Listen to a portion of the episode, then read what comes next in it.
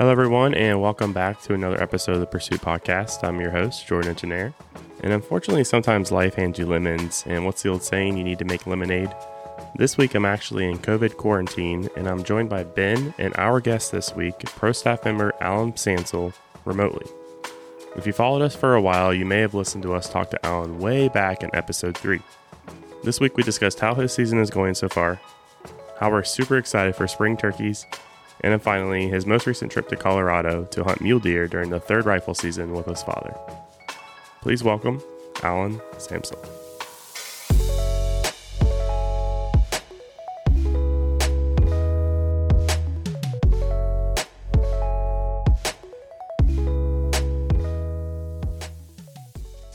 All right, everyone. Like I uh, like I mentioned in the intro, a little bit uh, a little bit different today, boys. Uh, Allen's sitting in my seat, keeping it warm for me. So, unfortunately, I'm stuck at home in my uh, nice little COVID quarantine room right now, and uh, you boys get to enjoy the studio today. So, uh, Allen, thanks for uh, thanks for pulling the slack for us here, man, and, and stopping in and and uh, helping us record an episode today.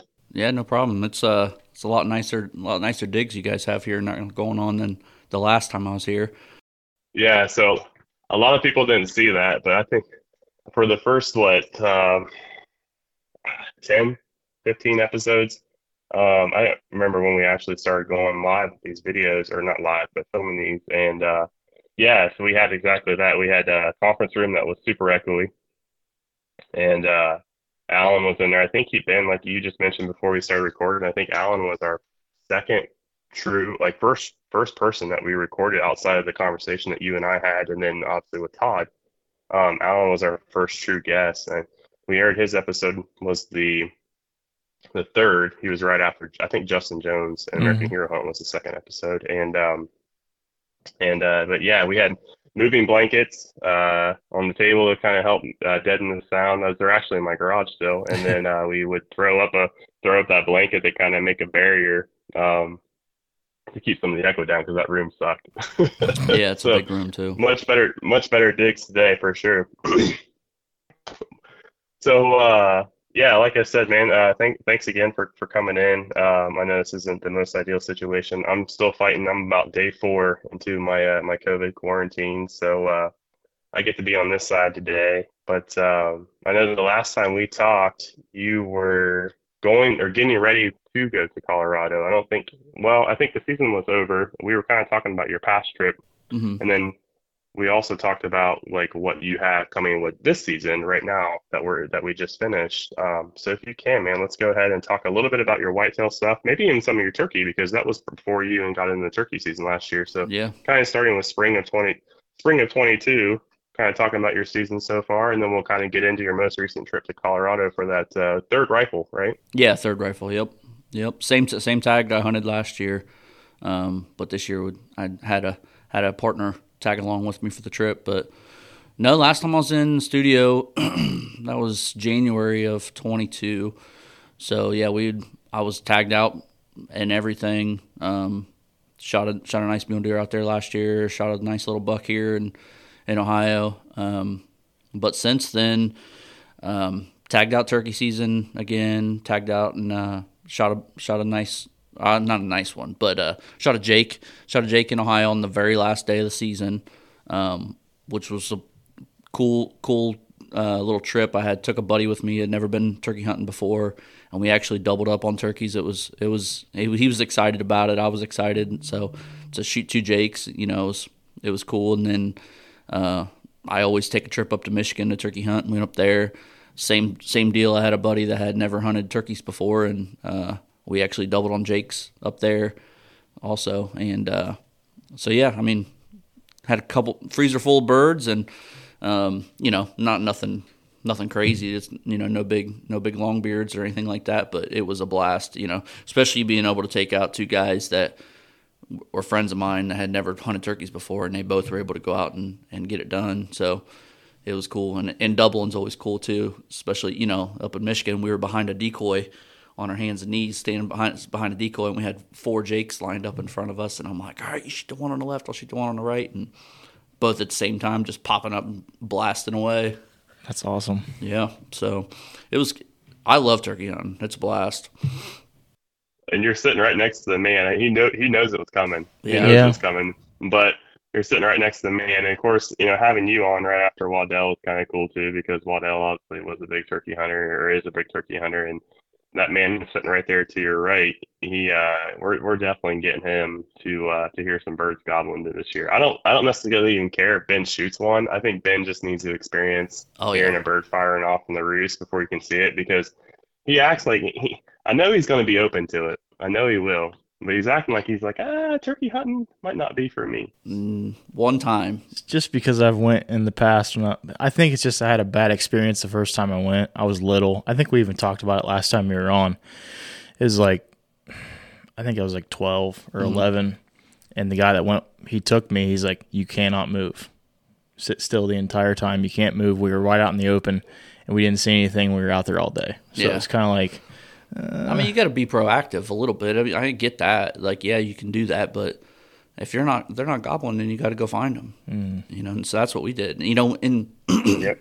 it's different up. And when the strategy we hunt up in Michigan, whenever time I've ever went up there, we you drive around and spot them. It's like spot and stock basically. "Oh, that's cool." and then you because they're all over the place in Michigan. It's it's it's unreal how many turkeys are up there.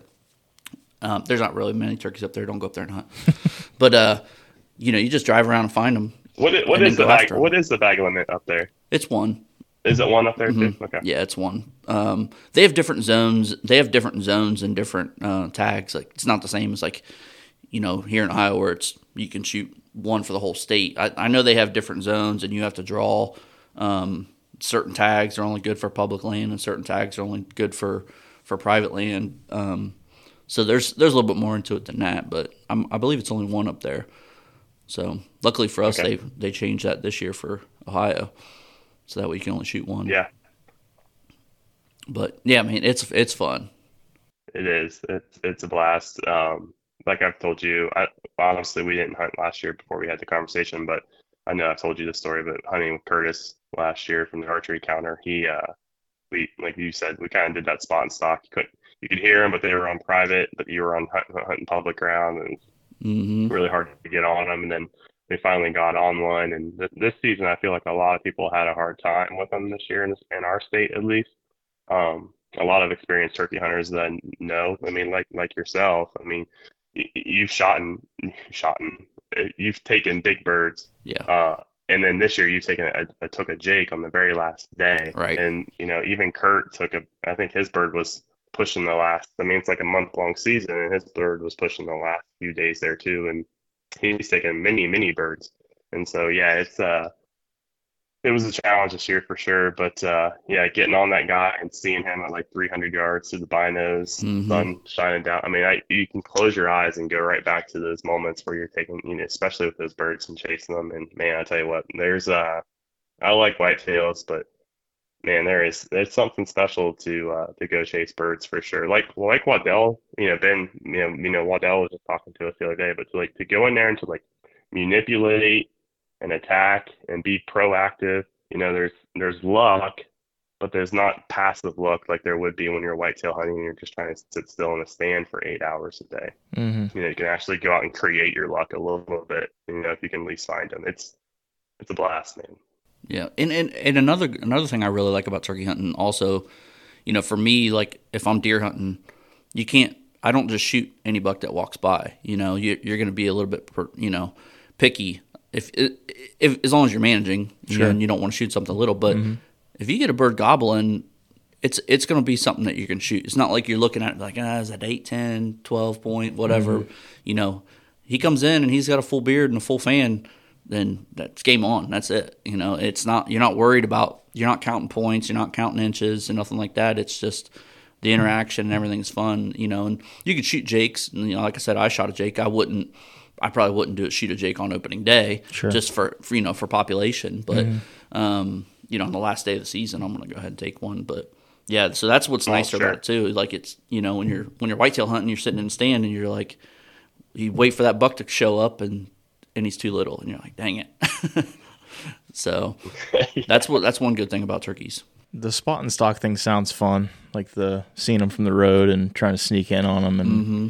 that sounds like it would be a good time. Yeah, it is. It's it's different. It's a different type of. I mean, it's different type of hunting for sure, for sure. Yeah, we definitely need to make some time together. I know everyone wants to. You know, we we have so many relationships and so many connections throughout. You know what we do and what we work. You know, with the pro staff guys like yourself, as well as some of our own friends and colleagues that we have at the store. Like everyone wants to take everybody hunting, but we can only pick so many times and we only have so many days. But we uh we'll definitely need to get together for sure because Allen is one of the few people that we have on the pro staff team too that actually expands. I mean Taylor does as well, but kind of expands out of Ohio to go chase those birds. And uh and uh, yeah, we need to we need to make time for it. Michigan's really not that far of a drive, so Mm. No. you know, take a long weekend and, and, and burn a burn a Friday and hunt a Saturday, Sunday up there and see what your luck is. And it's a it'll be it'll be a fun fun time. So Yeah, Michigan. I mean, if you got a spot, like last year, I had a buddy that was up there, and he had a his aunt and uncle had a had a private private property, and he's like, it's loaded with birds, but I've just never hunted them before. And I was like, all right, I'm coming up, and I left the house at like two thirty in the morning and drove straight up there, and we were we were walking in the woods at daylight. But that didn't end up working out in that specific spot because the birds happened to be roosted 50 yards from where we were at. And i didn't know because i'd never seen never been there before and we blew them right off the roost. But yeah you can get, michigan's not far man. It's Yeah. you know and it's 150 bucks for a tag up there with your license and your tag. It's 150 bucks. It's not bad. So you know wouldn't make it happen.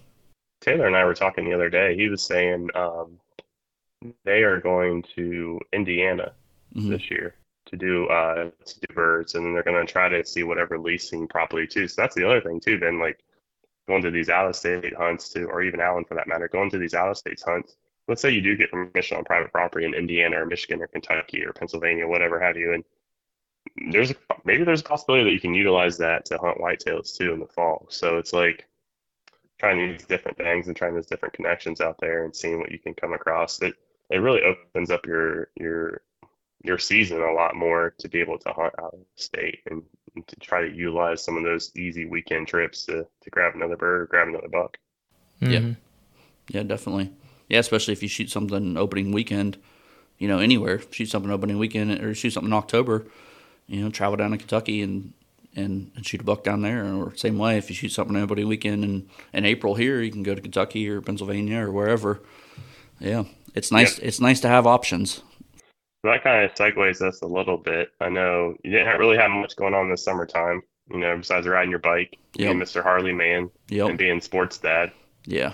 Super busy. I love being sports. Yeah, you you you didn't have much time. It looked like to hunt this year. You're too busy being football dad. Yeah, um, yeah. This this fall was a little bit different. Um, my son is was in ninth grade now, and so he's playing football for the for well, he actually ended up playing starting for JV, but then he's also dressing for varsity. So we were busy for every day. My daughter is cheering for varsity football, so we were, you know, Friday nights football games, Saturday mornings JV football games, you know, clear into late October. So it's a bit it was, it's a busy time having having so many having so many kids and so many sports and plus the other little one was is playing on Sunday mornings and so yeah, so we're busy, busy all the time. We won't talk about that Sheridan that Sheridan beatdown that they put on us. Then we won't. We're not going to talk about that walking Sheridan beatdown. We Yeah. keep that one under. Yep, that was a good one. That was a good one. I was there for So you, that. even even with that said, though, I know you had texted me before. You even with all that busyness, you still had the opportunity to shoot at least a couple deer. I know we had that group text message for the pro staff members. I know you sent a couple pictures, a couple videos over some decent bucks that you passed up on this year. Your standards are a little bit higher than Ben and I. So what uh what what were you looking for this year? Well, you know, coming into the whitetail season this year, um, of course, I run some cameras just like everybody else does, and um, with some development stuff going on around where I'm hunting at, uh, I didn't have many pictures of big bucks, and so nothing that was really exciting me. That doesn't mean I'm not going to hunt, and doesn't mean that something can't show up that you don't know it's there. But so my time in the stand was just, you know, I wasn't excited to get out there. Um, but I still went a few different times. I had an awesome. I had one hunt in particular. I was the one Jordan's talking about. I had probably the most vocal sit in the whitetail stand I've ever had in my life. I mean, I had six bucks grunting and chasing this one doe, all running around me. You know, unfortunate for me, the biggest buck was probably 120 inch, you know, nine point, ten point, and I was just not something I'm looking for, not something I'm gonna I'm I'm gonna shoot. Um, but it was cool as heck to watch him run those deer around and run her around, and then he goes and he's 100 from, 100 yards from my stands making a rub, and you know that was pretty cool to watch and hear, and that's that's the video I was that Jordan's talking about. I sent him, and it was it was cool. I mean, it was it was a cool video to post and and to see, and Oh yeah. uh, but it's just not you know I like I like something a little bit bigger, so I got a little bit a little bit higher standards. Well, how long have you been deer hunting though? I've been time. deer hunting since I was nine years old. So getting up there, I'll be 38 this year. So going on 30 years, um, you know, so it's, it's not a, Just you know, a and little I've, bit longer than us, Ben. yeah. I've shot I've shot little bucks. You know, You know, there's there's guys that Yeah. you know you know call me a trophy hunter or whatnot, but um, if it excites you, it excites you. You know, just shoot. Just like I said with the turkeys. You know, I wouldn't normally shoot at Jake, but at the same time, if I'm with my buddy, it's never shot one before, and if you're turkey hunting and you double and you double on a turkey, like that's a big deal. Like to be able to double, and if we can double on Jake's, I'd double on a Jake. That's that's cool. It's a it's an Oh, awesome it experience. doesn't. It doesn't matter. Yeah, it doesn't matter what it is. It's a double. Yeah. I mean, a double's a double. Period. Yep. Yep. And so, so that's why I was, you know, I wouldn't normally, sh- if I'm not going to shoot a Jake on the first day of season, but if I can double with a buddy of mine, then yeah, we're going to Sure. do that. That's cool. Um, but yeah, just, you know, I've got d- nice deer on the wall and I've shot, I've shot deer personally that were, you know, I, that I've gotten over top and found them and I'm thought probably should have, probably shouldn't have done mm. that, you know, but it, I got excited. I hadn't seen a buck in a month and a half or something, and the arrow flies, and next thing you know, you're standing over top of a 130 inch deer, and it's just like, well, it's you know, tag still goes on it, and it Yep. still goes on the wall. Yep. so, Yep. But yeah, That's I how mean, Ben got his this year. Yeah, that's exactly what I thought it was a doe. Honestly, Really? I got all excited. I'm like, uh, yeah, shot So go ahead. Tell, buck. tell, tell him that. I don't know if you heard that story, but tell him that. Tell him that story. Uh, well, it was um, the weekend of gun season. Mm-hmm. I went down with a buddy that works here. Um, it was pouring down rain. The wind was blowing. We didn't think we were going to see anything, so we hiked in about a mile, and I think we were standing there for about a minute. And deer started coming out of the woods, and he's like, "Hey, doe behind you," and his head was up. I mean, he was just outside of the trees, and there was CRP in front of him, and it was raining, and you know, I saw it and I'm like, oh, okay, doe. So I just went right to the vitals and shot, you know. And we were walking up there and he goes, hey, uh, just so you know, we're known for spike bucks out here, so don't be disappointed if it's a spike. I'm like, dude, I don't care what it is. Yeah. You know, at this point, I just want something. So uh, my first deer ever, um, walked up on it as a spike. It was like a six inch spike. So I was kind of a little disappointed, but at the same time, I was super happy to get one. I mean, You know. technically, it's not a buck, right? It depends on how depends on I- how tall. I I still had to check it in as a buck because Oh, it was you? over two- over three inches Yeah, or whatever. inch. Yeah, Yeah. but you know, but you know, at the same time, you're you'll never forget that. sure. You Yeah, know, that's going to be your story forever. Mm-hmm. I mean, I can tell I can tell you the my I can tell you the first time I ever shot a deer, the exact story of it, and I can tell you the first time I ever shot a buck, the exact story of it, like to a T. And that's you know, thirty years ago. yeah, yeah. That's cool.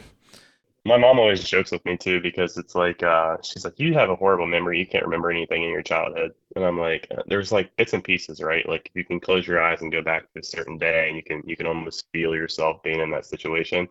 Ben's gonna have that same situation with that, probably the same way that you ever shot with a squirrel or a rabbit, or you know, name name your game animal. Mm. yeah, You know, I was 15 years old and I shot my first doe, and I can close my eyes, tell you who I was with, where I was at, what the day was, how many clouds are in the sky Yep. but I couldn't tell you the, the day before or the day after. You know what I mean? Like, yeah. And the longer you the longer you hunt, and the more I'm going to say trophies that you take, you're going to remember. You might not remember every single doe you shoot, but you're going to remember all the bucks that you shoot. That you're going to remember, ev- like you know what, how, what, you know. I got in the stand an hour and a half late. I shouldn't have done that. I, you know, I fell this way. I fell halfway down a tree trying to climb in my tree. You're going to remember all of those things for every single time. Even you know, I don't, I don't remember every doe I've ever killed, but I remember my very first doe I killed. But I remember every single buck I've killed also.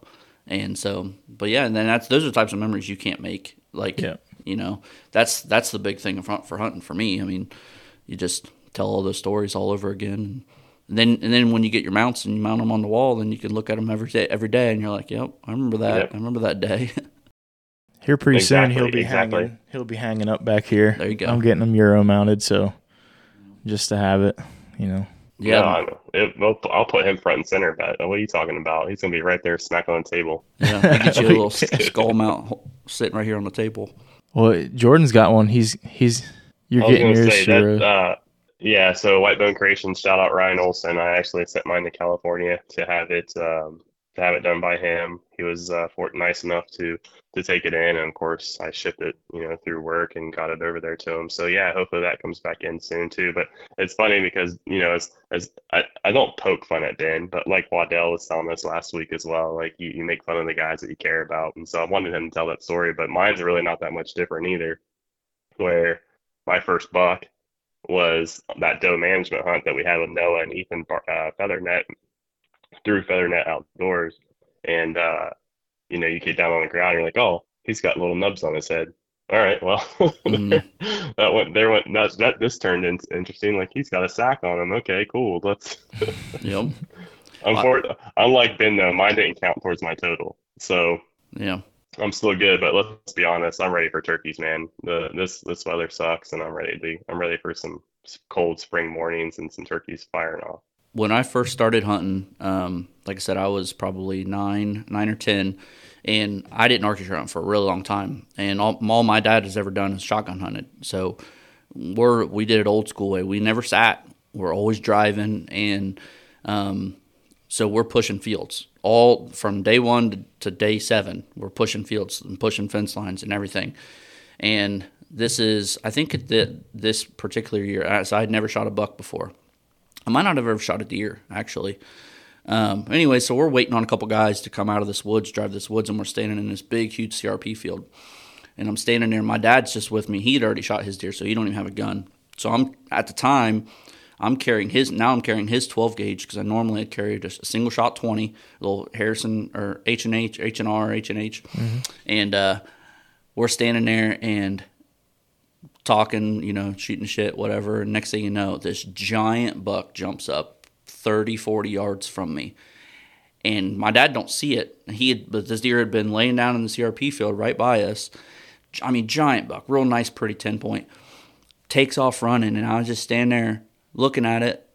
And I said, Hey, Dad, there's a big buck taking off running. And he goes, What are you doing? Shoot at it. and at this point, it's 150 yards away. So what do I do? I unload on this thing at 10 years old with a with a 12 gauge uh, shotgun. Or my dad's 12 gauge Mossberg. This is before we had plugs in the gun, so all six shots went at this deer. I had no chance of hitting it. But you know, that's your funny story. You know, he'll make, he'll make fun of me till this till this day about that.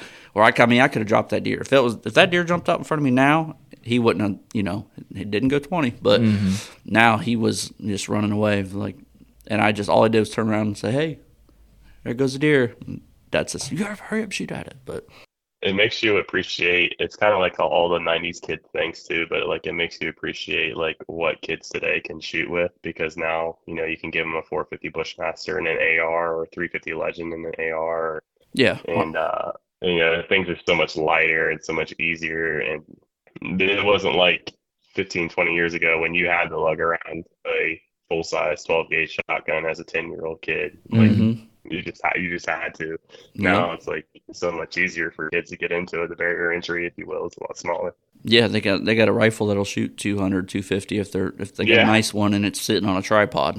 hmm yeah sitting on a ball pod and the Yep. heated blind yeah, yep.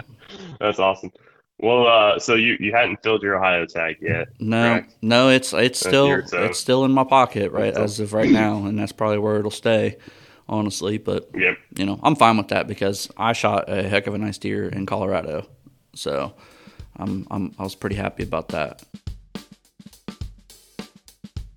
All right, everyone, we need to take a quick break from the conversation with Allen to thank our sponsor, Toby Burdett, with Burdett Taxidermy and Legends Big Game Recovery.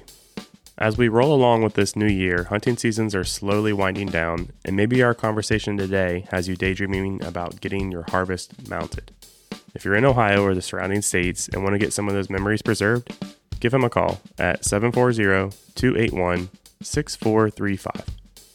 Thanks, everyone. Good luck with the remainder of your season. Now let's get back into the conversation. When we talked to you last time, you had a really nice deer, mule deer from Colorado. And then obviously this year, you kind of stepped your game up a little bit and you had even a nicer deer this year. If you could, let's go ahead and talk about that trip. I know you went with your dad, if I'm not mistaken. Yep. Um, we, and if you if you want, we made a funny little Instagram reel um, on our Vance Outdoors page. You can head over there and check it out. But you can see Allen and some of the video footage that you got with your um, you know your binos and your spine scope, as well as some of the stuff that your dad took of you when you recovered. But let's go ahead and get into that trip to Colorado, and then just kind of you know what all transpired while you guys were there. Yeah, the, so that the Colorado tag that we hunt, um, same same tag I hunted last year. It's a third third rifle season tag, and it's an awesome tag to have for being out there. You know, the, the down part, the downfall to that um, is being here. So the tag is good for November 11th, 10th or 11th through the 18th or 19th.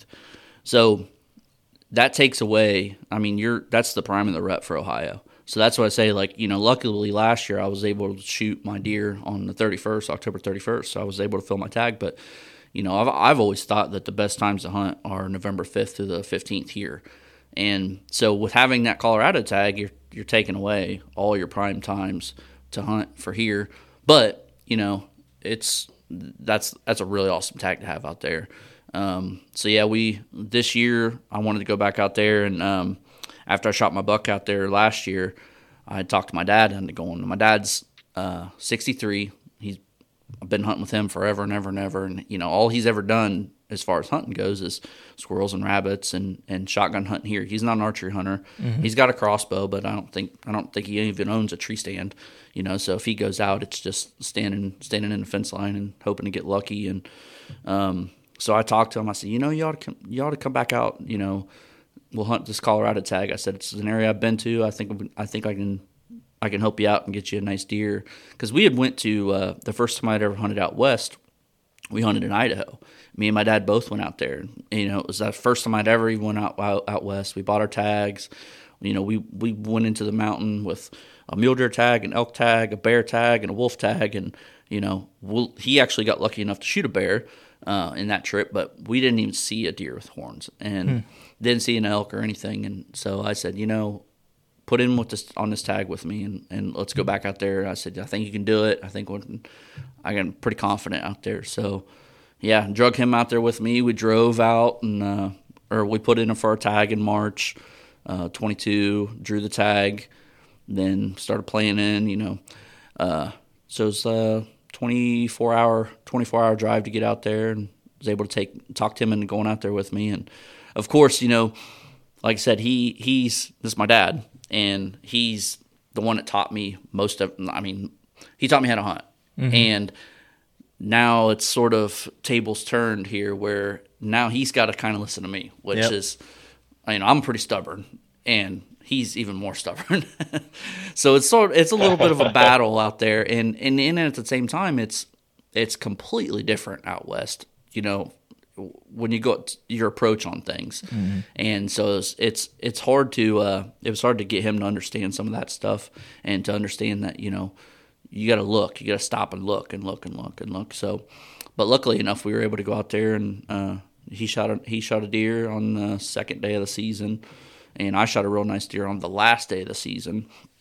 Um, but you know, I was I was happy for him, and uh, you know he. I told him I was like, we're going out there, we're going to go out west and hunt, and it's not a, it wasn't a backcountry hunt. We we had a hotel, so we're day hunting every day. We we we stayed in a hotel every night. We knew it was going to be. We knew we were going to have weather. When we was on the way out there, we already had cold temps showing up, which was which was great for the hunt because it brings all the deer off the mountain. When once the temperature drops and snow comes, all those bucks start coming down.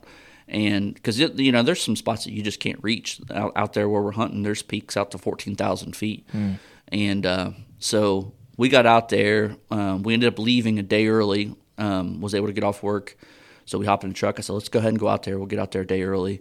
Um, we get out there on Thursday afternoon, I think. So we had the afternoon to to scout around. Got in the hotel. So Friday morning we're up early, and uh, we're cruising around in the truck, hitting all the spots. And we, I mean, first light Friday morning, I got a nice buck spotted. I posted some pictures of it.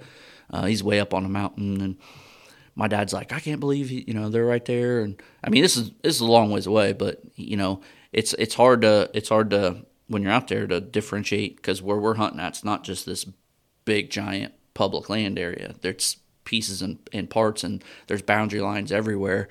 And uh, we spotted this real nice buck right off the road, uh, chasing these deer up this up this hill. And I had super awesome video of it, um, posted on my Instagram and everything.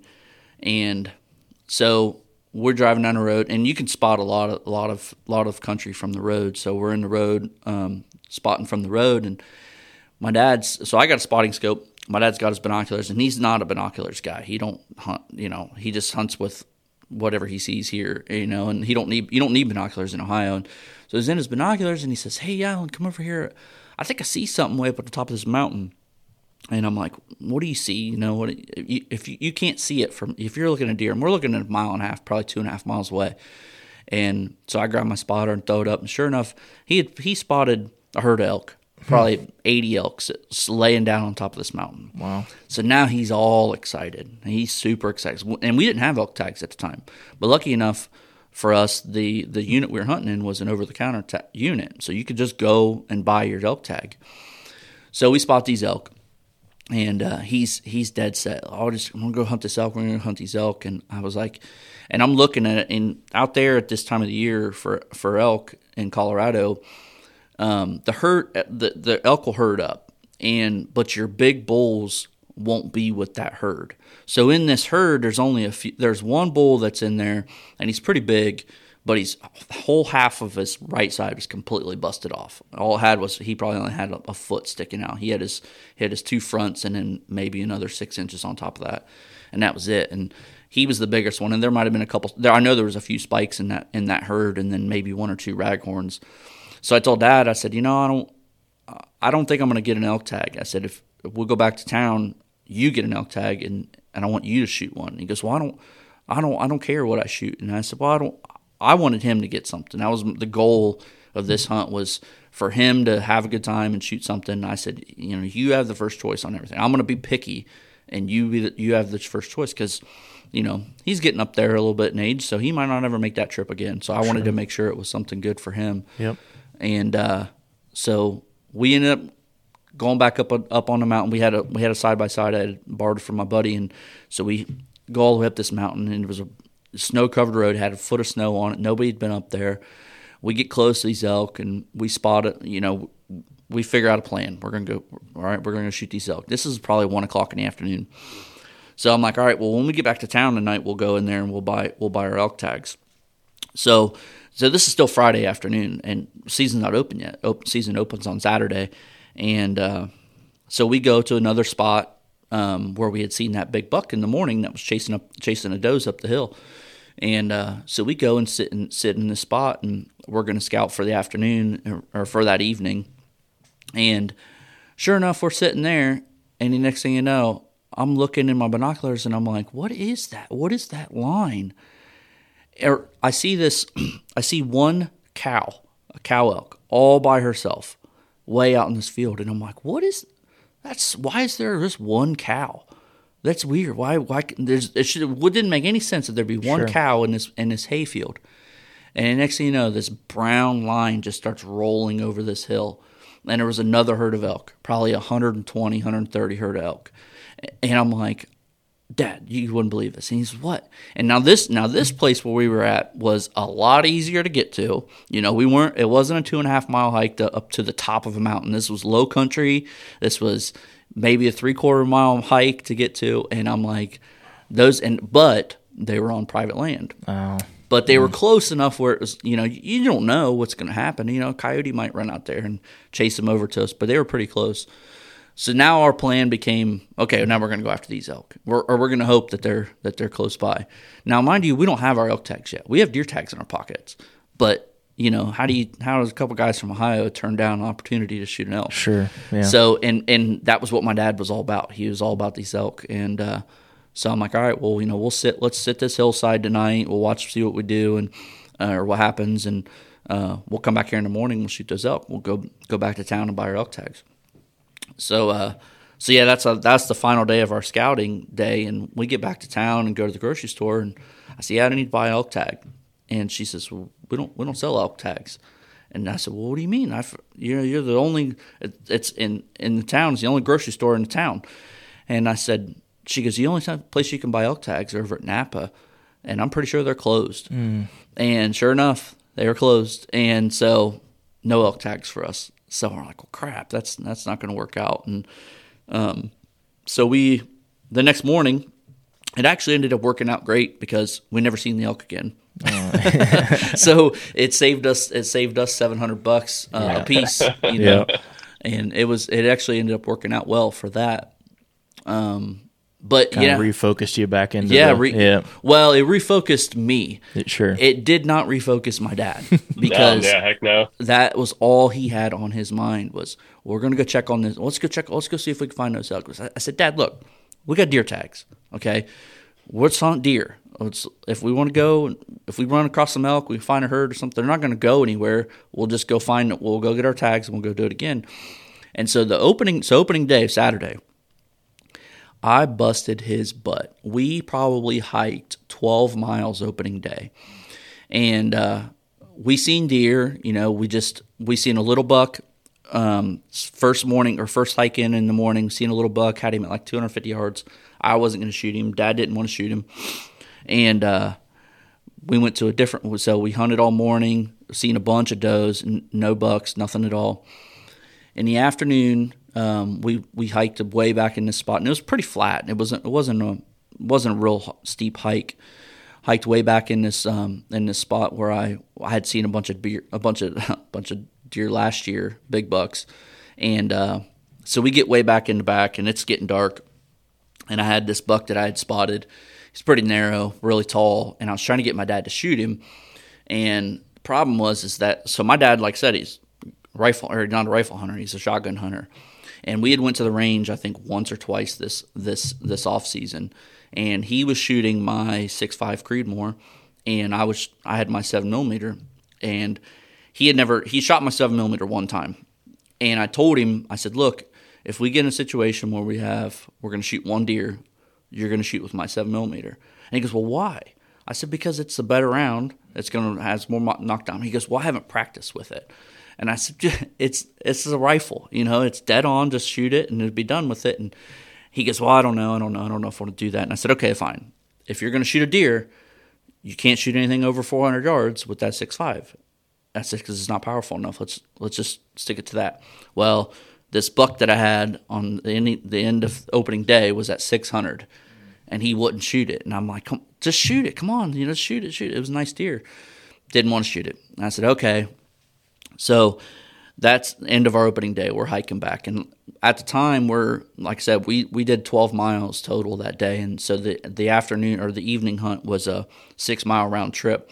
So we're hiking back and it's dark and we're hiking back to the truck. And my dad says, we need to we, we need to be closer to the truck. And I said, well, what do you mean? He, he goes, he goes, we need to be closer to the truck when it gets dark. I said, well, what do you mean? He said, because I'm worn out. I said, well, you think you wouldn't be worn out if it was daylight? Yeah. Just think if you'd shot a deer and you're packing one Yeah, I out. Holy say, cow. Imagine if you had that buck on his back. yeah, and he, but he's like, God, it, it's. I want to be closer to the truck when it's dark, and I said, it's. You're going to be tired either way, and so we get back to the truck, and he's huffing and puffing, and he, I give it to him. He he did great, and uh, he's huffing and puffing. He goes, How far was that?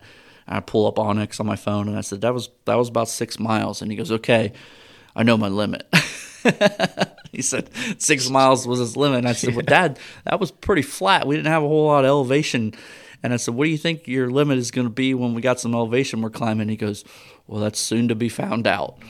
And so we, he was tired. And I'm, I'll tell you, I mean, 12 miles, that's a lot Oh, of hiking. yeah. That's a long, long ways to go. And I was tired too, but he was beat. And uh, so we come out, we, you know, next morning, we're hunting, and now it's Sunday morning, and we're driving down the road, and same same hill that we had seen that buck pushing those does up the morning before. There's there's another buck in there pushing some does around, two bucks actually. And he goes, "Let's go," uh, and they're headed towards the public land. And so uh, we decide to hike up in there, and so we hike up in there. We're right on the edge of the, you know, I'm looking at onX, and um, it's onX is a huge tool. If, uh, if you guys don't use it, use it, especially when you're hunting out west. you you have to have it. And so we're staring at because out there out west they don't have fence lines. It's not like here where it's you know every time you cross a fence somebody else owns it. Out there it's just it's just what it is. It's there's a imaginary line through the middle of the sagebrush, and that's your property line. And it doesn't tell you that it's there. The only way you know is if you're looking at onX. So we're standing up on we're standing on the edge of this fence row, and we're on public land, and I'm watching these deer um, push this doe around. And there's two bucks. There was two bucks in there, and there's five or six does that were in there, and they're pushing these does around. And so this is Saturday or Sunday morning, and uh, I'm like, you know, we can't shoot this deer. He's he's just on the edge. He needs to come up this hill that we're on um, in order to be on public land. And so we're just watching this doe, watching what he does, or watching this buck, watching these pushing these does around. Then they bed down, and my dad goes, "Hey, uh, how far is it to to the to the edge of the private?" So I pull out my onX and line distance it, and it's 127 yards. And he goes, "Well, how far is it to the deer?" And he's and I so I range him. It's at 93 yards. And he goes, "So that deer's on public land." I said, "Yeah, by 30 yards." And he goes, "So I could shoot it." And I said, "You could." If you wanted to, but you better not better make sure he doesn't go anywhere. and you better not miss. yeah, and so he goes, "Well, I think I, I think I could shoot that deer." And I said, Look, if you want to shoot that deer, you go right ahead and shoot that deer. And he wasn't big. I didn't want him to shoot the deer. And um, I said, But I said, You go ahead and shoot the deer. I said, I'm going to stay right here. I said, Sneak around there, get you a nice broadside shot on the deer. And uh, so I pulled up my spotter and had my digiscoping app on my phone, and I was able to video it. And so he snuck around there, and I just videoed the whole entire thing. And he shot the deer right in his bed, and nailed it, nailed the shot, and he was shooting that six five Creedmoor, and the deer got up. I mean, I posted the video on Facebook or on Instagram and everything. It's it's a cool video. He nails the shot, but the deer still stood up, and you hear me yelling in the video shoot him again because I don't want this deer to go anywhere because then sure. we have to worry about property lines and everything. And he, unbeknownst to me, he didn't hear me yell to shoot again. But I'm, you know, I'm always thinking if the deer's still standing, I'm still shooting and this deer's standing and he's not shooting. And I almost grabbed my gun to shoot to shoot the deer again because I didn't want it to go anywhere. And luckily, though, um, you'll see in the video, the deer took about three or four steps and then he did the old death wobble and down he went. And so we were able to, we was able to, you know, he had dad just shot his first mule deer and it was it was it was pretty cool because we were about three quarter mile from the truck, um, all downhill. But it, I when I tell when I tell the story about you know opening day hiking 12 miles and dad being beat, he shot the very first deer he seen the next day. Yeah. And he didn't leave the truck for three days after that. He stayed at the truck, and you know, and which was, you know, I I was, you know, I was still able to enjoy the hunt with my dad the whole entire time, mm-hmm. but it was kind of, um, you know, a little bit off my shoulders because I didn't have to worry about him. I didn't have to, you know, sure. you know, I didn't. I was able to go wherever I wanted to go and do what I wanted to do without making sure that he was going to be okay with it or he was going to make it back. And it, you know, I'm not saying that he can't do that stuff, but it is my dad, and I'm still worried about him. Sure. Yeah. And uh, but you know, but he was super happy with it. He was mm-hmm. he was perfectly happy shooting that deer. It was kind of a cool cool looking deer because it was a it was a three point. So on one side he had he had a fork on the back and a, and then a single point on the front, and on the opposite side he had a fork on the front and a single point on the back. Oh yeah. So it was kind of a cool cool deer, and you know, like I said, he was perfectly happy with it. He he didn't need to shoot some giant. Um, and you know he made a great shot on it. We didn't have any meat ruined. We had plenty of meat um, out of that deer, and you know, great memories. And I was able to get everything on video, which was super cool. And mm-hmm. he was able to he oh, send yeah. it to all of his buddies and post on his sure. face, Facebook, so he was happy. Yeah, that's um, awesome. That's but awesome. yeah, so now so now Dad's tagged out, and so now you know now we're gonna do now I don't have to ask answer any questions. It was just here's what we're going to do, and we're going to do it that way. So it was like I said, it was nice. It was a nice change of pace to where I could be like, no, this is what we're to do. I you know have to no second thoughts. I mean, a little less on the second thoughts. So he's still opinionated pretty good, but. Uh, so yeah, so now we're Sunday night. We get to buck back to the truck or back to the hotel and put it in the Yetis, get it all. Went to run to the grocery store, get some dry ice, and it's cool. It's taken care of. So uh, Sunday night now, and we drove up into this spot that I didn't spend a whole lot of time in last year, and we're way at the top of this mountain, and there's it overlooks these two giant canyons. And uh, so I'm on one side looking looking over this he one says, canyon. He says giant. He says giant. Giant canyons. Fucking giant. Yeah. Like, and uh, so no, I mean there's a giant canyon. The- You can't But, yeah. pictures don't do it justice. I mean it's it's big, big canyons. Yeah. And uh, Dad's looking over one side, I'm looking over the other, and we're about 45 minutes till dark. And he comes walking up, and I'm in the spotter, and he's just got his binoculars, and he says, "Hey, I need you to come over here. I, I think I see a, I think I see a deer." And I said, "Okay." So I grab a spotter and go on the other side of the mountain to the canyon he was overlooking, and you know, within 10 seconds, I'm like, "Yes, that is a big buck." That's yes, we're going after that deer right now, getting the side by side. And so I'm looking at this deer and he's coming out of this this big timber patch into the bottom of this canyon and it's right on the edge of that private public area. And now mind you where this is at, where this canyon's at, we're on public land, so there's people everywhere. And all this road follows the whole top of this canyon and there's trucks everywhere parked doing the same exact thing we're doing. And so I'm like, we got to go right now because that deer, somebody's going to see that deer and they're going to go after him. So we hop into side by side and I'm flying down this mountain to try to get around to where I can make a play on this deer. And I'm flying down the mountain. I pull off in this one spot just to jump out and check and make sure he's still there. And he's still coming up, just working his way out of this out of this timber patch into the into this wide open sagebrush. And uh, I see this other side by side flying across the mountain to where I'm trying to get to, and I'm thinking, crap.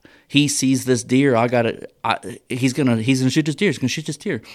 So I f- pull over and I said, I'm going after him right here, Dad. And he goes, right, right here. And I said, Yeah, I'm just gonna straight off the mountain. I'm gonna go after him. So I grab my, I grab my gun, and that's it. No pack, no jacket, no nothing, and barrel down this mountain. I'm literally running down this mountain to get to this deer, and I'm looking. We're running on, I'm running out of daylight. It's half an half an hour before daylight, and so I finally get down there, and as I get down to the bottom, I pull up my I put up pull up my binoculars, and I can see him coming right over top of this hill, and he's at 350 on the private. Mm. I can't shoot, and so all I can do is just sit there and watch him. And I, I see his antler or antler tips across the top of this little rise in the in the sagebrush, and he was pushing these does around. And I'm just sitting there waiting, thinking like hoping something some, something's going to come he come over that hill, and he never does. And so now, now it's dark, and I'm at the bottom of this canyon, mile and a half from the truck, and I have no headlight, I have no uh, pack, no nothing, and I got to try to get out of here in the dark in an area I've never been to before. And so I'm like, well, that was not the best best idea. Uh, so and it was actually it was actually uh, quicker for me to go to the opposite side where I was trying to get to rather than straight back up where I just came from to get to my dad. So I get on my phone. I'm like, you know, come over here. I'm trying to drop him a pin to where to pick me up at, and uh, gets out and gets back in the truck. And finally, and it's cold. It's freezing cold. And I, I like I said, I didn't have my jacket. I just had my hoodie on when I was. I didn't take anything with me, and uh, super rushed, super rushed thing. So um, nothing happened. You know, I didn't I didn't spook the deer, nothing like that. But I thought, man, I'm gonna be back here and tomorrow morning. I'm coming right back here in this spot, and I said I'm gonna be sitting right here on this on this peak, waiting on that buck. And so, sure enough, I have so I had my dad drop me off in this spot, and I sent him back up to the top of the mountain to spot. And I so I hiked up, hiked in there, get nice and settled on this on this little point, and sit there all morning, nothing. And uh, for two hours, I'm sitting there, and I'm like, I'm not, not seeing any deer. I don't, I don't know where they're at. So um, I tell Dad, I said, you know, I'm gonna I'm gonna hike out of here. Let's we'll go we'll go somewhere else. I don't know where he's at.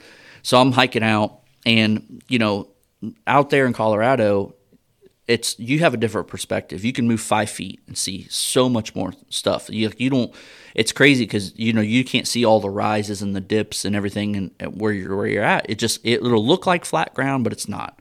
And there might be a hundred foot deep ravine or, or a little drainage that you can't see. And so as I'm walking out, I would stop to turn around and look, and stop to turn around and look. I might walk 100 yards and turn around and look. And sure enough, I stop to turn around and look, and I spot that buck. And he's got five does with him, and another, and then there's another little spike buck. And he's a mile and a half away, and I have no idea if he's on private or public because it's right on the edge, and I can't I can't differentiate. Like I said, there's no fences. Mm-hmm. I can't differentiate where he's at based on from where I'm at, and so I tell Dad, I said, "Hey, he's up there. I got to go. I got to go after him." And so I take off in the, down the mountain into this into this canyon, and uh, I get to a point. There's this little point in the fence. It's like a it's a big ninety degree turn, and where he's at, it's he's on the edge of this um, this mountain, the mountainside that we were on the top of the day before, and it gets pretty dang steep. It's about um, come to find out, it was about 1600 foot elevation and 700 yards Jeez. gain and so it wasn't i mean it wasn't straight down but it wasn't it was yeah. nothing that you would i wouldn't want to walk up it. And uh, so i thought and i'm right on the edge of this of the line. I'm on the property line looking at it and i'm spotting and i'm and i find his does. And i'm like i can't find him. And i'm thinking i know that deer's there. I know that he's there. I just can't see him. He's he's got to be bedded down. So he was pushing one of the other does about 100 yards back from the group. But they were staying with the group, but he wouldn't let that doe come with the group. So I'm thinking he's got to be around there somewhere. So I decide, I decide, all right, I'm gonna, I'm just gonna push in there and hope that I, when I stand him up, that he's on the on the public land side. Mm-hmm. And uh, so I hike up, I hike in there. You know, I'm down and up, down and up these drainages, and sure enough, he jumps up 75 yards from me on the private side and all I can do is sit there and watch him. And so I posted a video of him. I mean, I had great video of the deer running away. Um, I had my spotter on him, and he so he's running away, and all I can do is video him. And sure enough, uh, he runs right back to where I was at that morning on the public land, and there's nothing I can do about it because he's so far away. And uh, I just video and I saw I, I think I laid down there just I just laid down on a mountain just like I blew that. Why why did I do that? Why why did I not just be patient and just I knew better.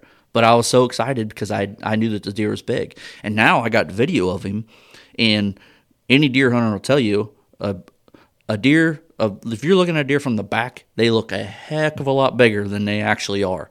And you look at the video of that deer, and it looks like a giant. I mean, I'm like, holy crap, this is a big deer, and I just screwed this up for myself. So I hike, end up hiking back out of there. I'm watching this deer from a mile away now in the timber, pushing these does around, and I can't get over there to him. I can't get there. Finally, and finally, I I'm able to get back over there, get back to the truck, get over to the timber, and I get down in this timber, and I can't find him. I have no idea where he's at. There's no other hunters around. And but I'm like, you know what? This is a bad idea. I shouldn't be in this timber because it's thick stuff. And I'm, I shouldn't be in this timber pushing this deer around. I need to back out of here and just come back at night. And so that's what I did.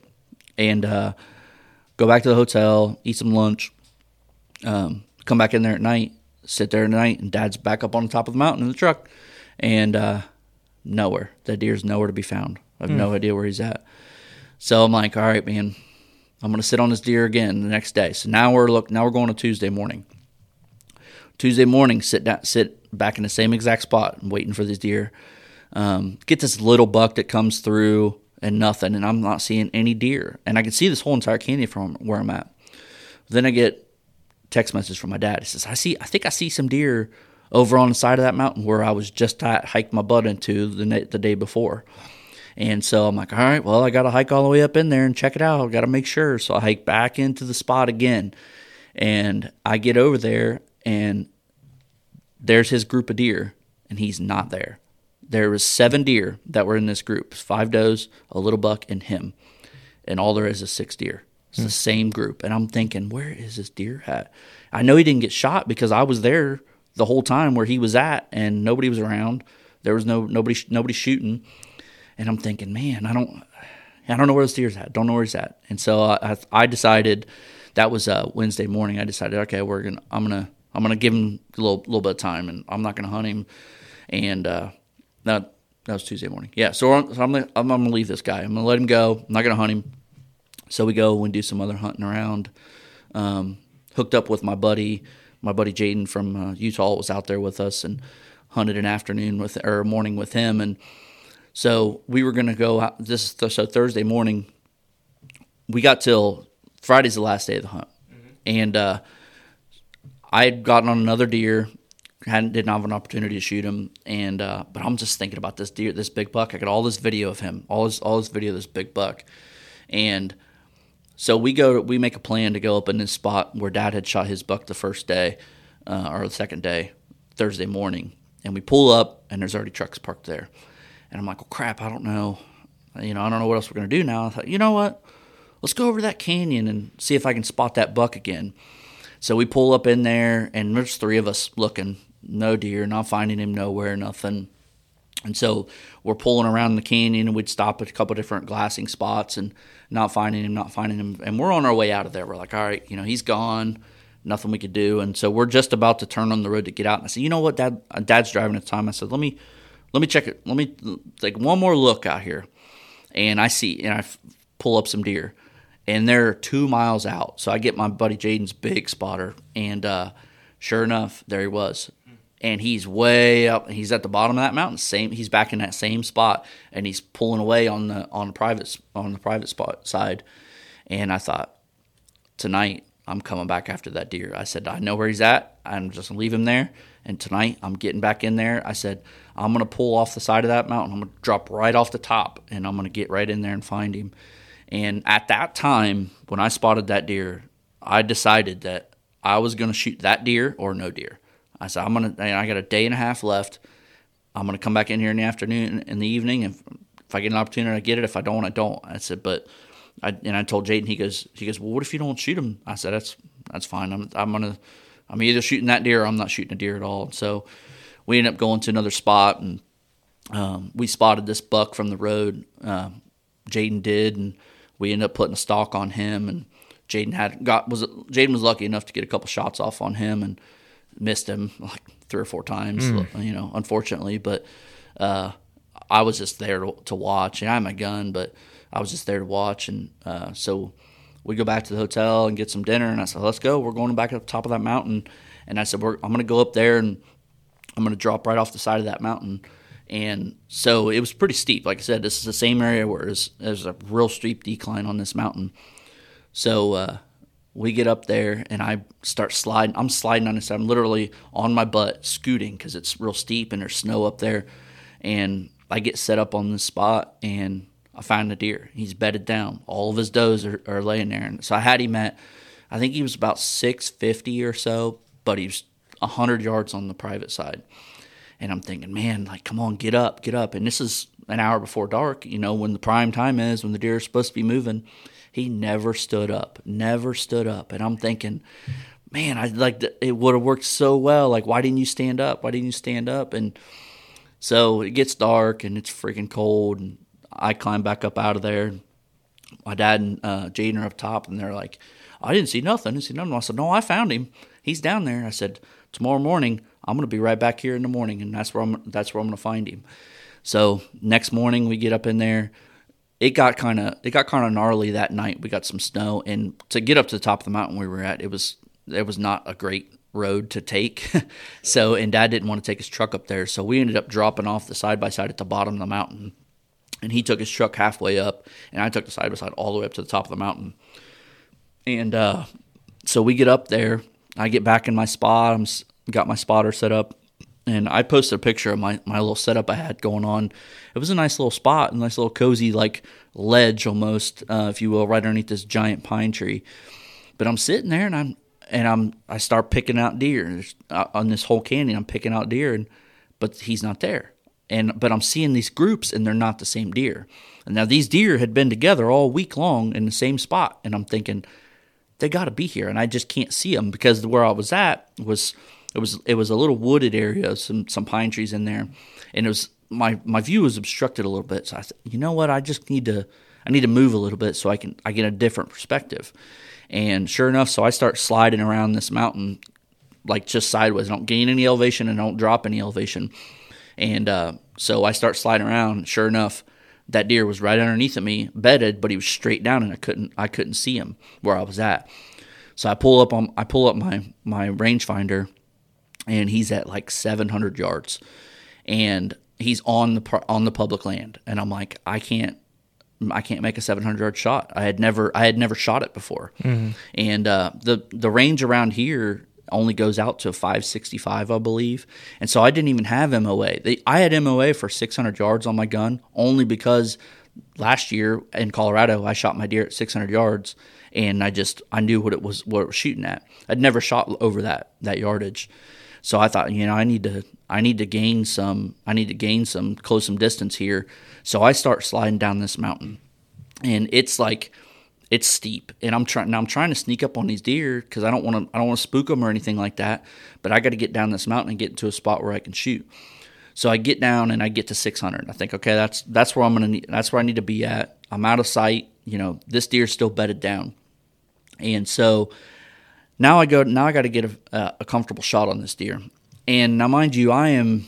It's straight down. I mean, I'm looking like this, like to to to, to get set up on this deer.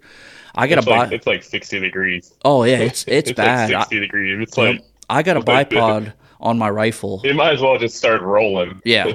I got a bipod on my rifle. It goes to 13, up to 13 inches, and it, I can't. That's not even enough to, for me to get. Yeah. Now, and I have my. It's real cold out, so I have my down pants on, which are not good in the snow. If you put down pants on, they just you might as well like. It's, Run the sled down yeah, the hill. seriously. And so I'm in these down pants.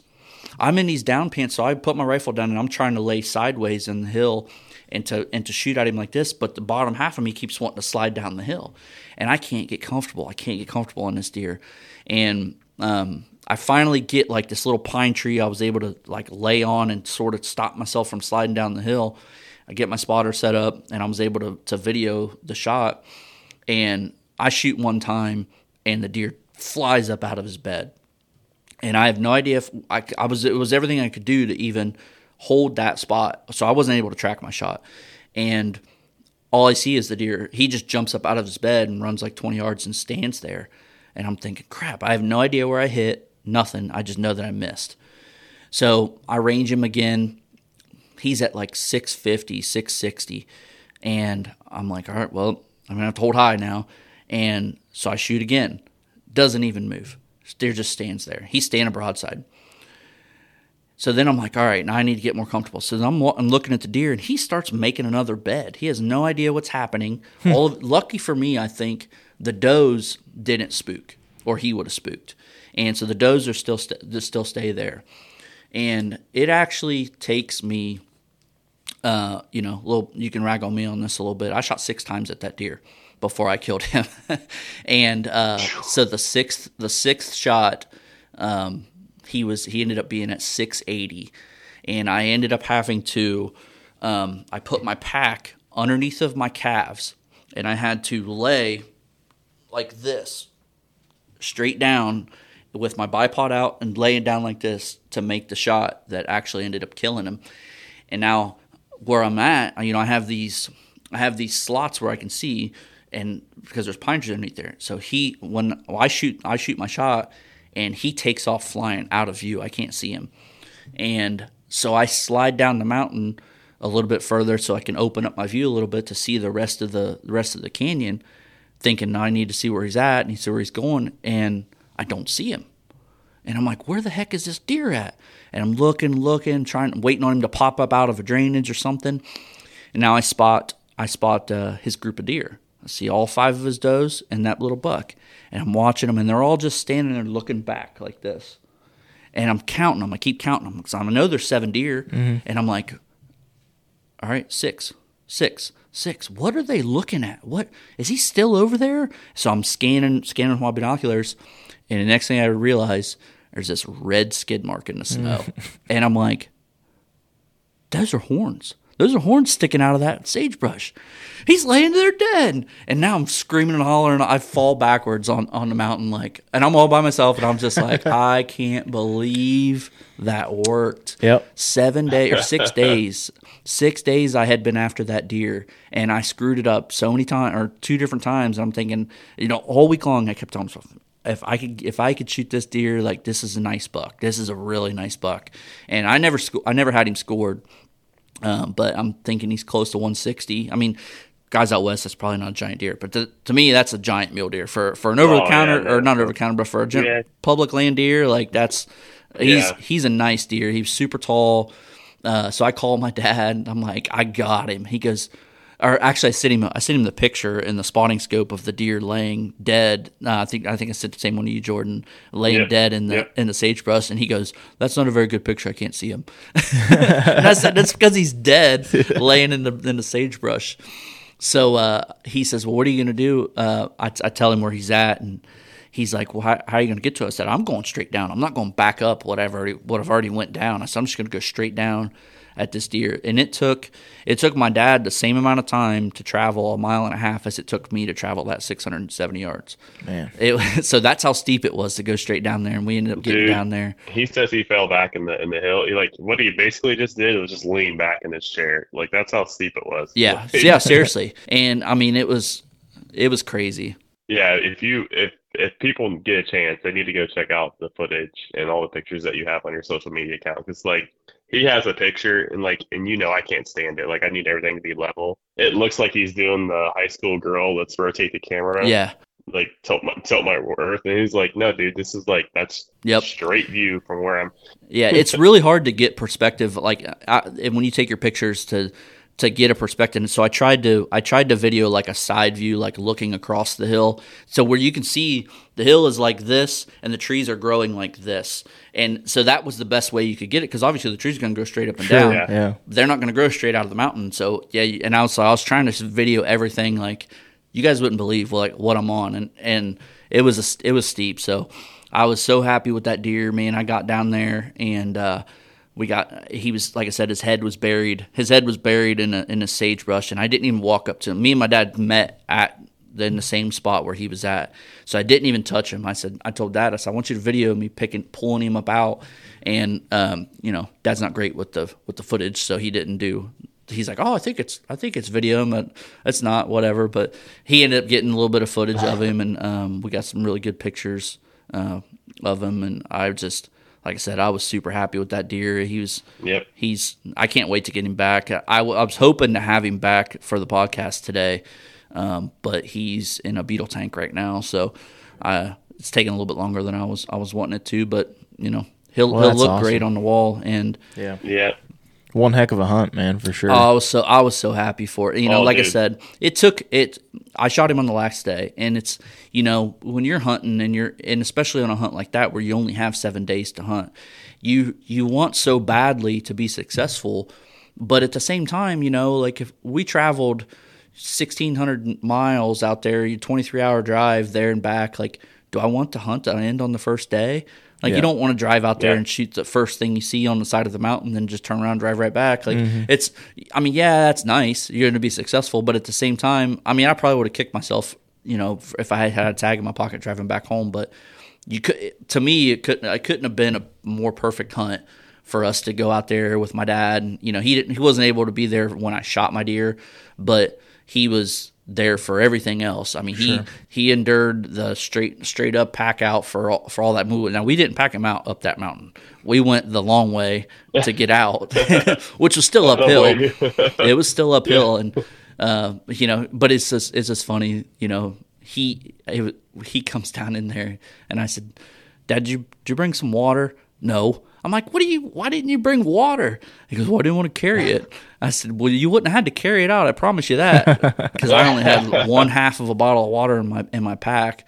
So yeah, it was it was a it was a heavy pack. I was a lot heavier in my pack out in Colorado last year because that was a bigger deer, bigger body on him, and I had all of my cold weather gear and my rifle and my tripod and my spotter, and then I had I took I took the heavier the, I took both ha- both back quarters in the head and the, I think I might have took the back straps too, and Dad took the two front because I, I didn't want to give him the heavy Sure. stuff. Yeah. Yeah. But uh, but Yeah. yeah, it was a it was a heavy pack. It was a heavy pack to get out of there. I'm glad I'm glad it wasn't longer than it was. Yeah.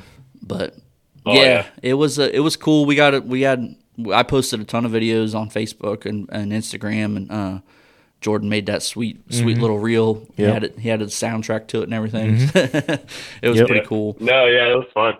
That was fun. I was so excited when you sent me all those pictures too, man, because like I said, it's not every day that someone from Central Ohio that I know has so much experience. You know, we talked to a lot of guests on the podcast that hunt out there, you know, the Jordan Buds, the Sam Davises of the world, you know, and but to hear it, a successful story from someone that lives 30 minutes away and hunts the same type of animals that we hunt, it makes it so much more relatable to us just just your experience overall. And so that's why we wanted to have you on anyway, man. It's just such a such a cool a cool story, and especially one that you can share with your father. Like that's awesome. Yeah, for sure. And I tell everybody, I'm like, like you said, it you know makes it more relatable.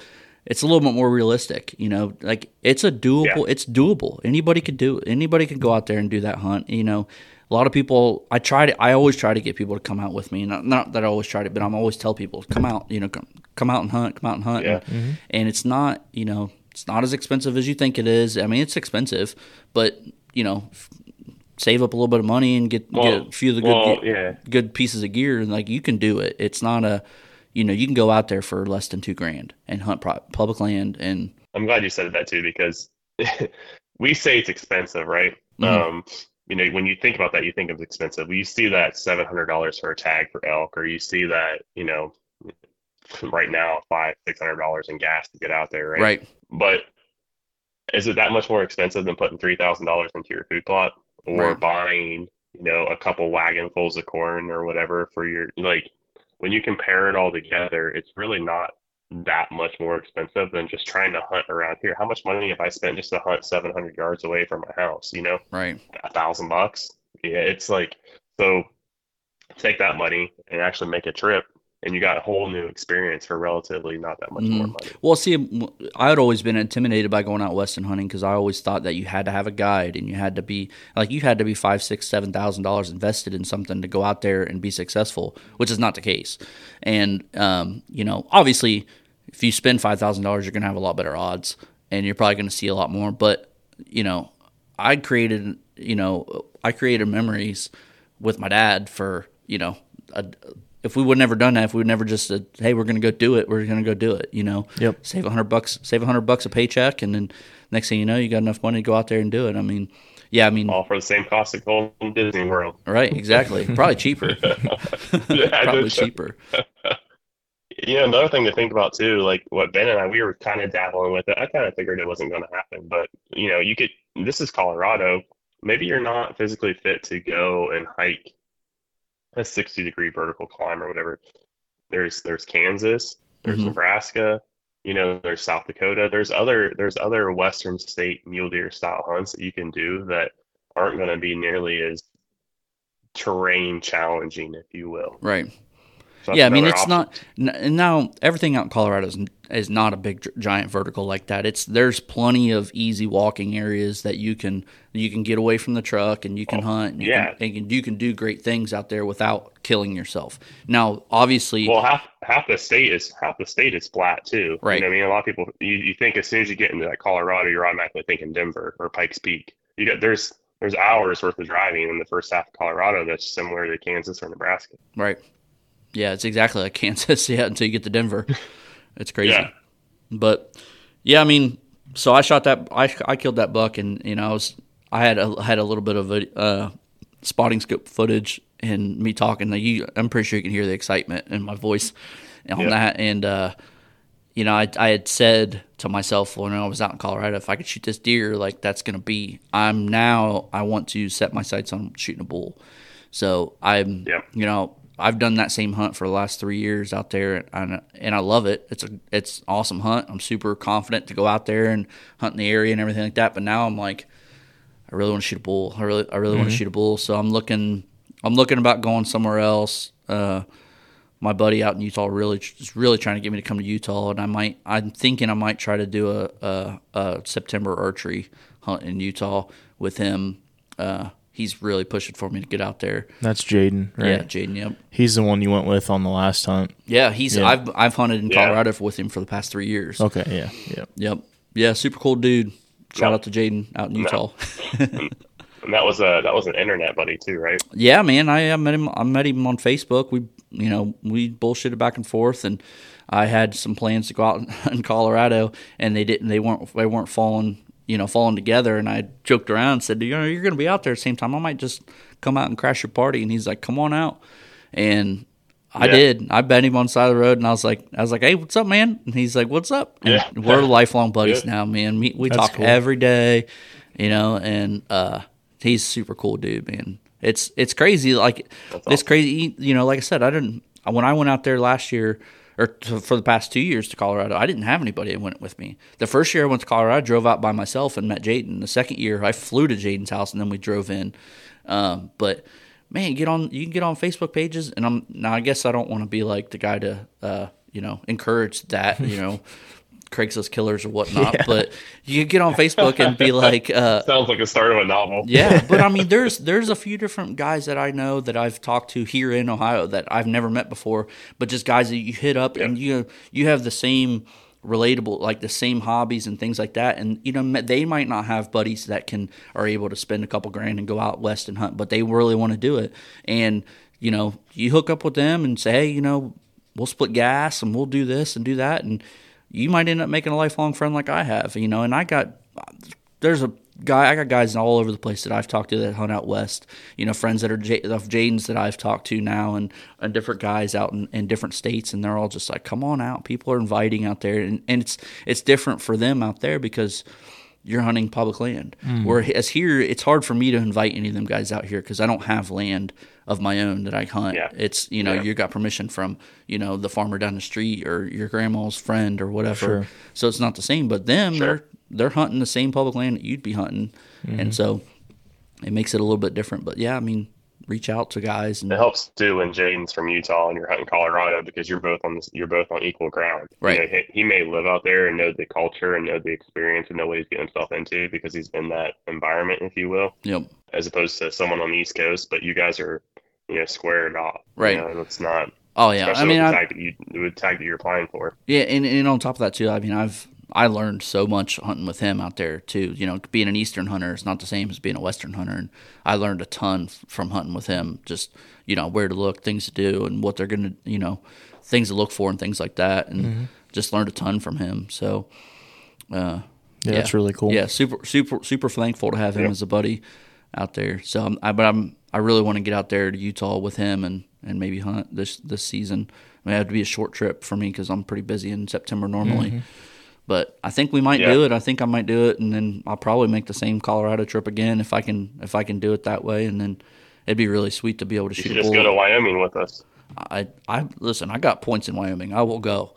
You Well, you, I- you joke, but I, I will didn't get go. drawn last year. I didn't get drawn last year. Well, I, I'm here for you, man. I, you know, last year I thought was going to be the year, and then I ended ended up getting drawn. But um, I'll have, I want to say four Yep. mule deer points, and probably equal or a little bit more on antelope, maybe four or five. Um, but if you can find a unit where you can do both, Yeah. but I'm sitting at I'm sitting at So- four points in Wyoming for deer and elk. Uh, I don't have. I think I let my antelope points go. Um, I got a buddy that that lives out there. He, he was in. He lived here in West Virginia and he moved out there and he was just like, "You don't need points. Come out here and shoot an antelope." So, but I, we went out there, or when I drove through there a few years ago, they're freaking everywhere. Those antelope are just on the side of the road like groundhogs. It's crazy. But- I told Ben I wouldn't use my bow, but he he's the more and more I start to talk to people, the more and more I'm like, ah, Yeah. you know, six five wouldn't be too bad either, I guess. Yeah. Yeah. You just get you one of those little antelope butt decoys. You can hide behind it with your There you go. Mathews. There you go. Get it done. Me and Crispy are just like the same person, man. Hiding and shooting, right? yep. Pretty much. Pretty much. Well, Sam Sam Davis makes it seem so simple when we talk to him, and uh, but here he is. He's probably the best spot and stock archer out there. So Yeah. I. I mean, I. It'd be crazy. I can't imagine even mule deer hunting uh, with archery. I think would be the bow. Yeah. because because you're not talking about tree stands. You're talking about spot and stock. You got to Nope. sneak up on them, and it's just to me it seems like it would be so hard to do. I mean, I know guys do it with elk all the time, That- but it seems like mule deer would be a heck of a lot harder. Well, Yeah, it's that's the whole another it's the betting game, right? Yeah. It's the whole it's the whole trying to get him in the bed. You know, you would have made a play on him similar to what you've done, but Yeah. you would have had to make a much more aggressive play on him bedded down. Um, you know, and then you got the wind and you got does looking at you and stuff. Yep. So it's definitely a lot harder of a challenge, but I think it can be done, especially for guys who are out we out out east. But you know, Sam Sam Davis told us on a podcast that we had with him one time is if you can spot and stalk a white-tailed doe, you can kill anything on this continent. Yeah. Right? You know, I can't say I've done it, but I can totally see where he would Yeah. make that would make total sense. I've done that before. I've done, I've I've spot and stock. I was looking for a buck one time with a, my buddy, and I had my bow with me, and I ended up spotting a, a white a doe and ended up shooting her. So it's I mean it's hard to do, but I don't know. I yeah. I mean I guess whitetails are a lot more skittish than than Yeah. mule deer are. I mean 100 percent more times, and I don't know though. But those bucks, the big bucks are smart. They're they're smart. They're big for a reason. Yeah. Yeah. Oh, for sure, man. For sure. Well, Allen, man, uh, we'll let you get going on that. I, I really do appreciate you coming in and warming my seat for me. You know, I'm starting to feel a little better. Hopefully, I can be in there next week. But uh, thanks for coming in on short notice and, and Yeah, sharing that story with us. I know it was something that you wanted to talk about for a while now. So Yeah, I mean I love telling I love telling stories. I love telling them. there you go. That's a podcast. Story time with Samsal right there for you, Ben. There you go. Awesome, Allen. Man. Hey, man. Again, thank you so much for for uh, for coming on. And then, like anyone still listening, definitely head over to his social media accounts. We'll have all those listed below, and check out those videos and photos that he's got from that hunt and some really special stuff that he made there with his dad. yep, check it out. Awesome, man. Thanks, guys. Yep, thanks. All right, everyone, that is all we have for you today. We hope you enjoyed that conversation with Allen. It was so fun to talk to him and hear about the trip to Colorado with his dad. I'm sure that's a memory that they'll always have together. As always, we appreciate you guys listening. And until next time, enjoy the pursuit.